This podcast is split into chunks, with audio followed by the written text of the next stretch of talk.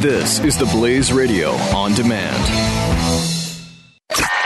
This is the Blaze Radio on demand regardless whoever wins the White House, we are facing serious geopolitical and economic challenges that could lead to the next great financial crisis. You need a recognized safe haven asset for your portfolio and IRA, and that asset is gold. Call Goldline and add physical gold to your portfolio or IRA at 800 913 Gold. Goldline been helping people diversify their portfolio with gold for over 55 years, rated A plus by the BBB. Read Goldline's important risk information, but do it now because crazy times are coming. 800 913 Gold. 800 913 Gold.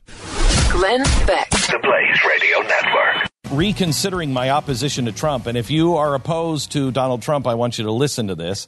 Uh, and if you're opposed to, um, um uh, you know, not voting for Donald Trump, I know you're not going to vote for Hillary Clinton, nor am I but I want you to listen to this. Uh, reconsidering my opposition to Donald Trump. Now, the point on this that I want to make has nothing to do with Donald Trump, um, but the conversation that came from this article had something to do with something much, much bigger than Donald Trump.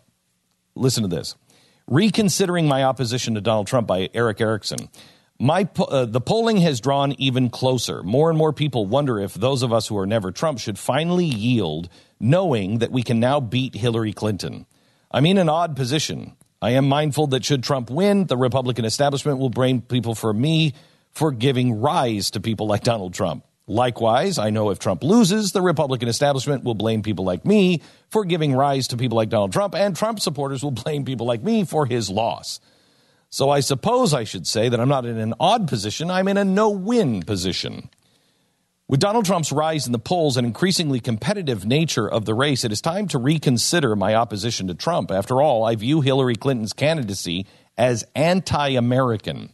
I realize that saying Hillary Clinton's candidacy, in my view, is anti American offends some or comes off as um, uh, hyperbole, but I think her candidacy is fundamentally an anathema to and is fundamentally in opposition to the basic historic American values.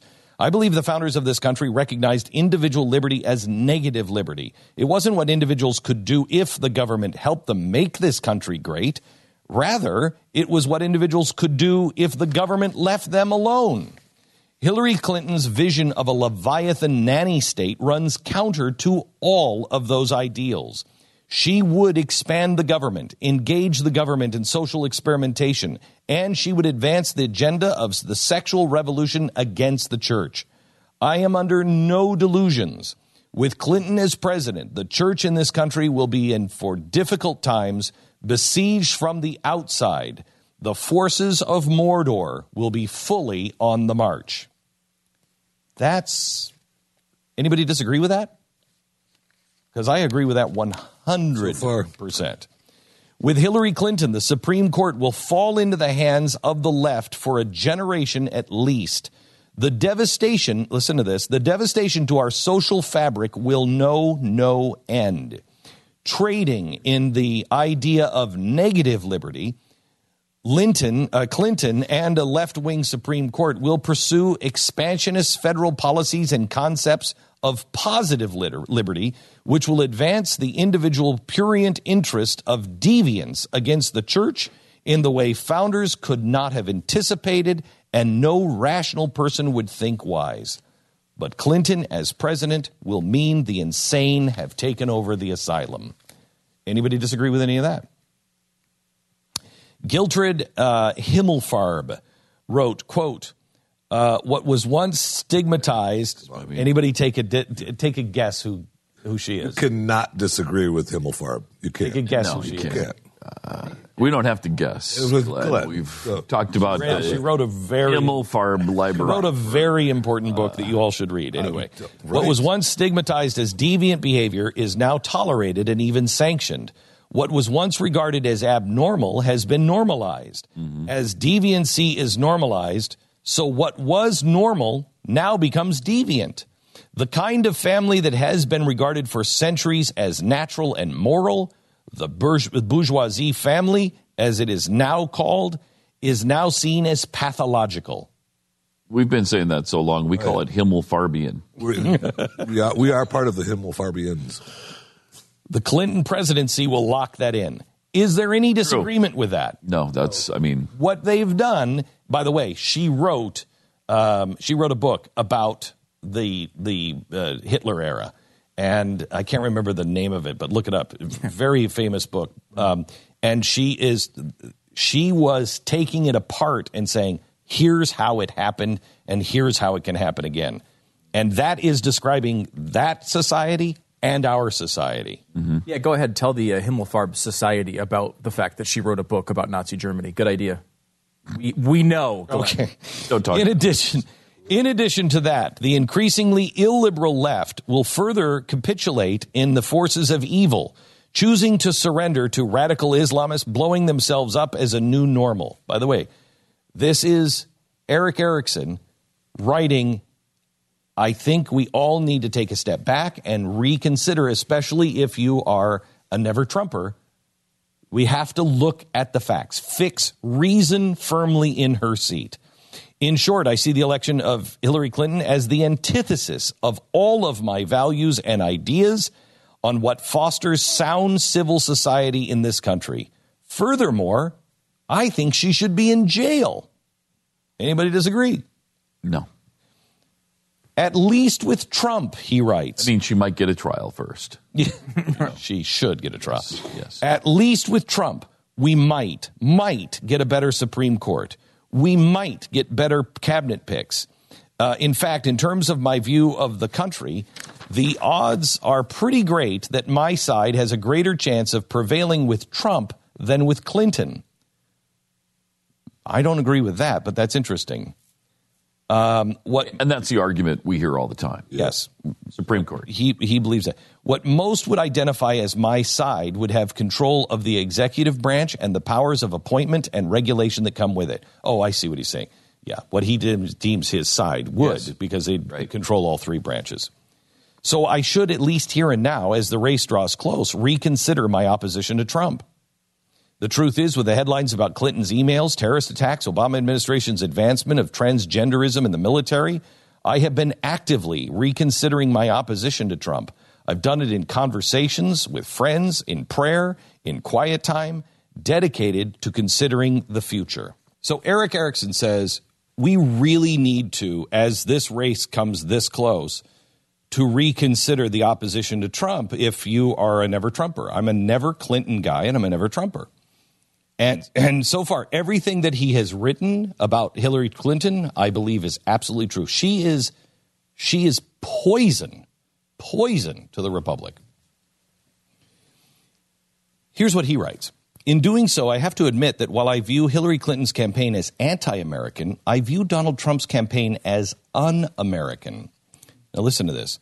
The American spirit eschews the idea of a strong man in Washington fixing all of our problems. We're supposed to be against the imposition of values set by Washington. Instead, we should embrace our heterogeneity as people. Not only does Donald Trump not do that, but his views pervert the liberal order of things as much as Clintonian illiberalism. Clinton offers a tyranny of the mi- minority. Trump offers a tyranny of the majority. Clinton offers neither safety nor freedom, and Trump offers safety at the expense of freedom.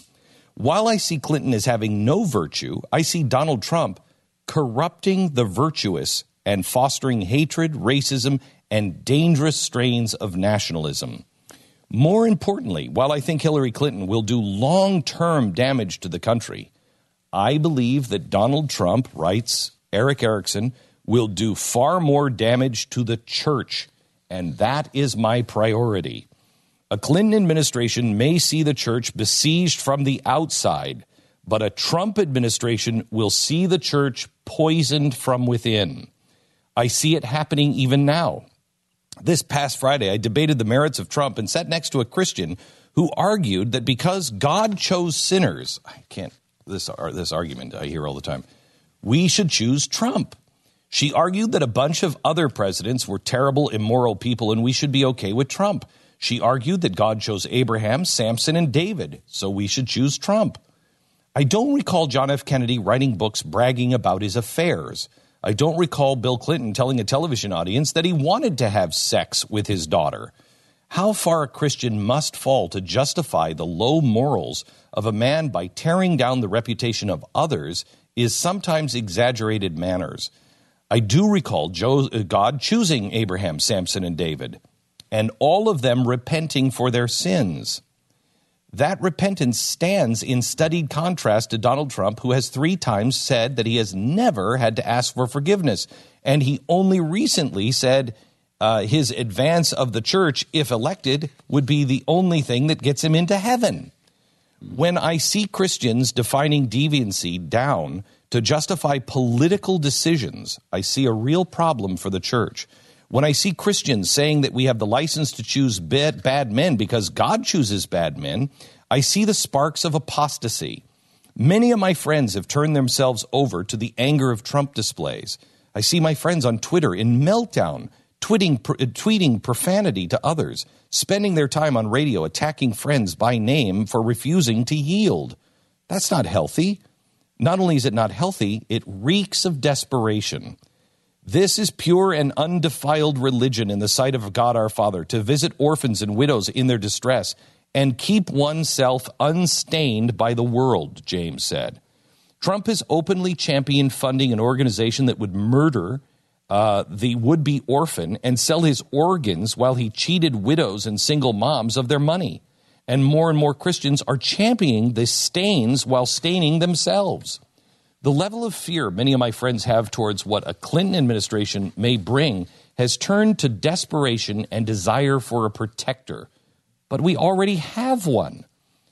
Neither in life nor death, angels or rulers, nor present things, nor to come, nor powers, nor height, depth, nor anything else in all of creation will be able to separate us from the love of God and Christ Jesus. So many pastors who email me and beg me to reconsider, and so many others who write do so because they think this is the last chance to get the nation right. They think we'll turn a corner after which we cannot turn back. While I concede they might be right, what I see is a level of desperation causing them to place their trust in one strong man instead of God. And in truth, I do not concede that they're right, but I have concluded we are already past the point of redemption when the best either party can do is offer up Clinton or Trump. We are beyond the point of looking to five black robe masters to save us from ourselves when we put up Clinton or Trump. The seriousness and virtue of the voter is in, grave, in the grave already, and my Christian brethren for Trump yearn for an idolized path that neither never existed and in the future that is not theirs, but rather God's to shape. Christians looking for a strong man to protect the church instead of the strongest man who conquered death is a terrible thing to see. Many Christian leaders are engaging in, um, in trying to blend patriotism with Christianity. They seemingly argue that if the nation falls, the church falls, and for the church to rise, the country must rise. But Christ has already risen. The true church is in no danger of falling. The gates of hell shall not prevail. He goes, he goes on um, and I believe this is so well reasoned and so well thought out. Now, you may not agree with it, but it is least a cogent argument and a statement of principles. Glenn Beck. The Blaze Radio Network. Regardless whoever wins the White House, we are facing serious geopolitical and economic challenges that could lead to the next great financial crisis. You need a recognized safe haven asset for your portfolio and IRA, and that asset is gold. Call Goldline and add physical gold to your portfolio or IRA at 800 913 Gold. Goldline been helping people diversify their portfolio with gold for over 55 years, rated A plus by the BBB. Read Goldline's important risk information, but do it now because crazy times are coming. 800 913 Gold. 800 913 Gold.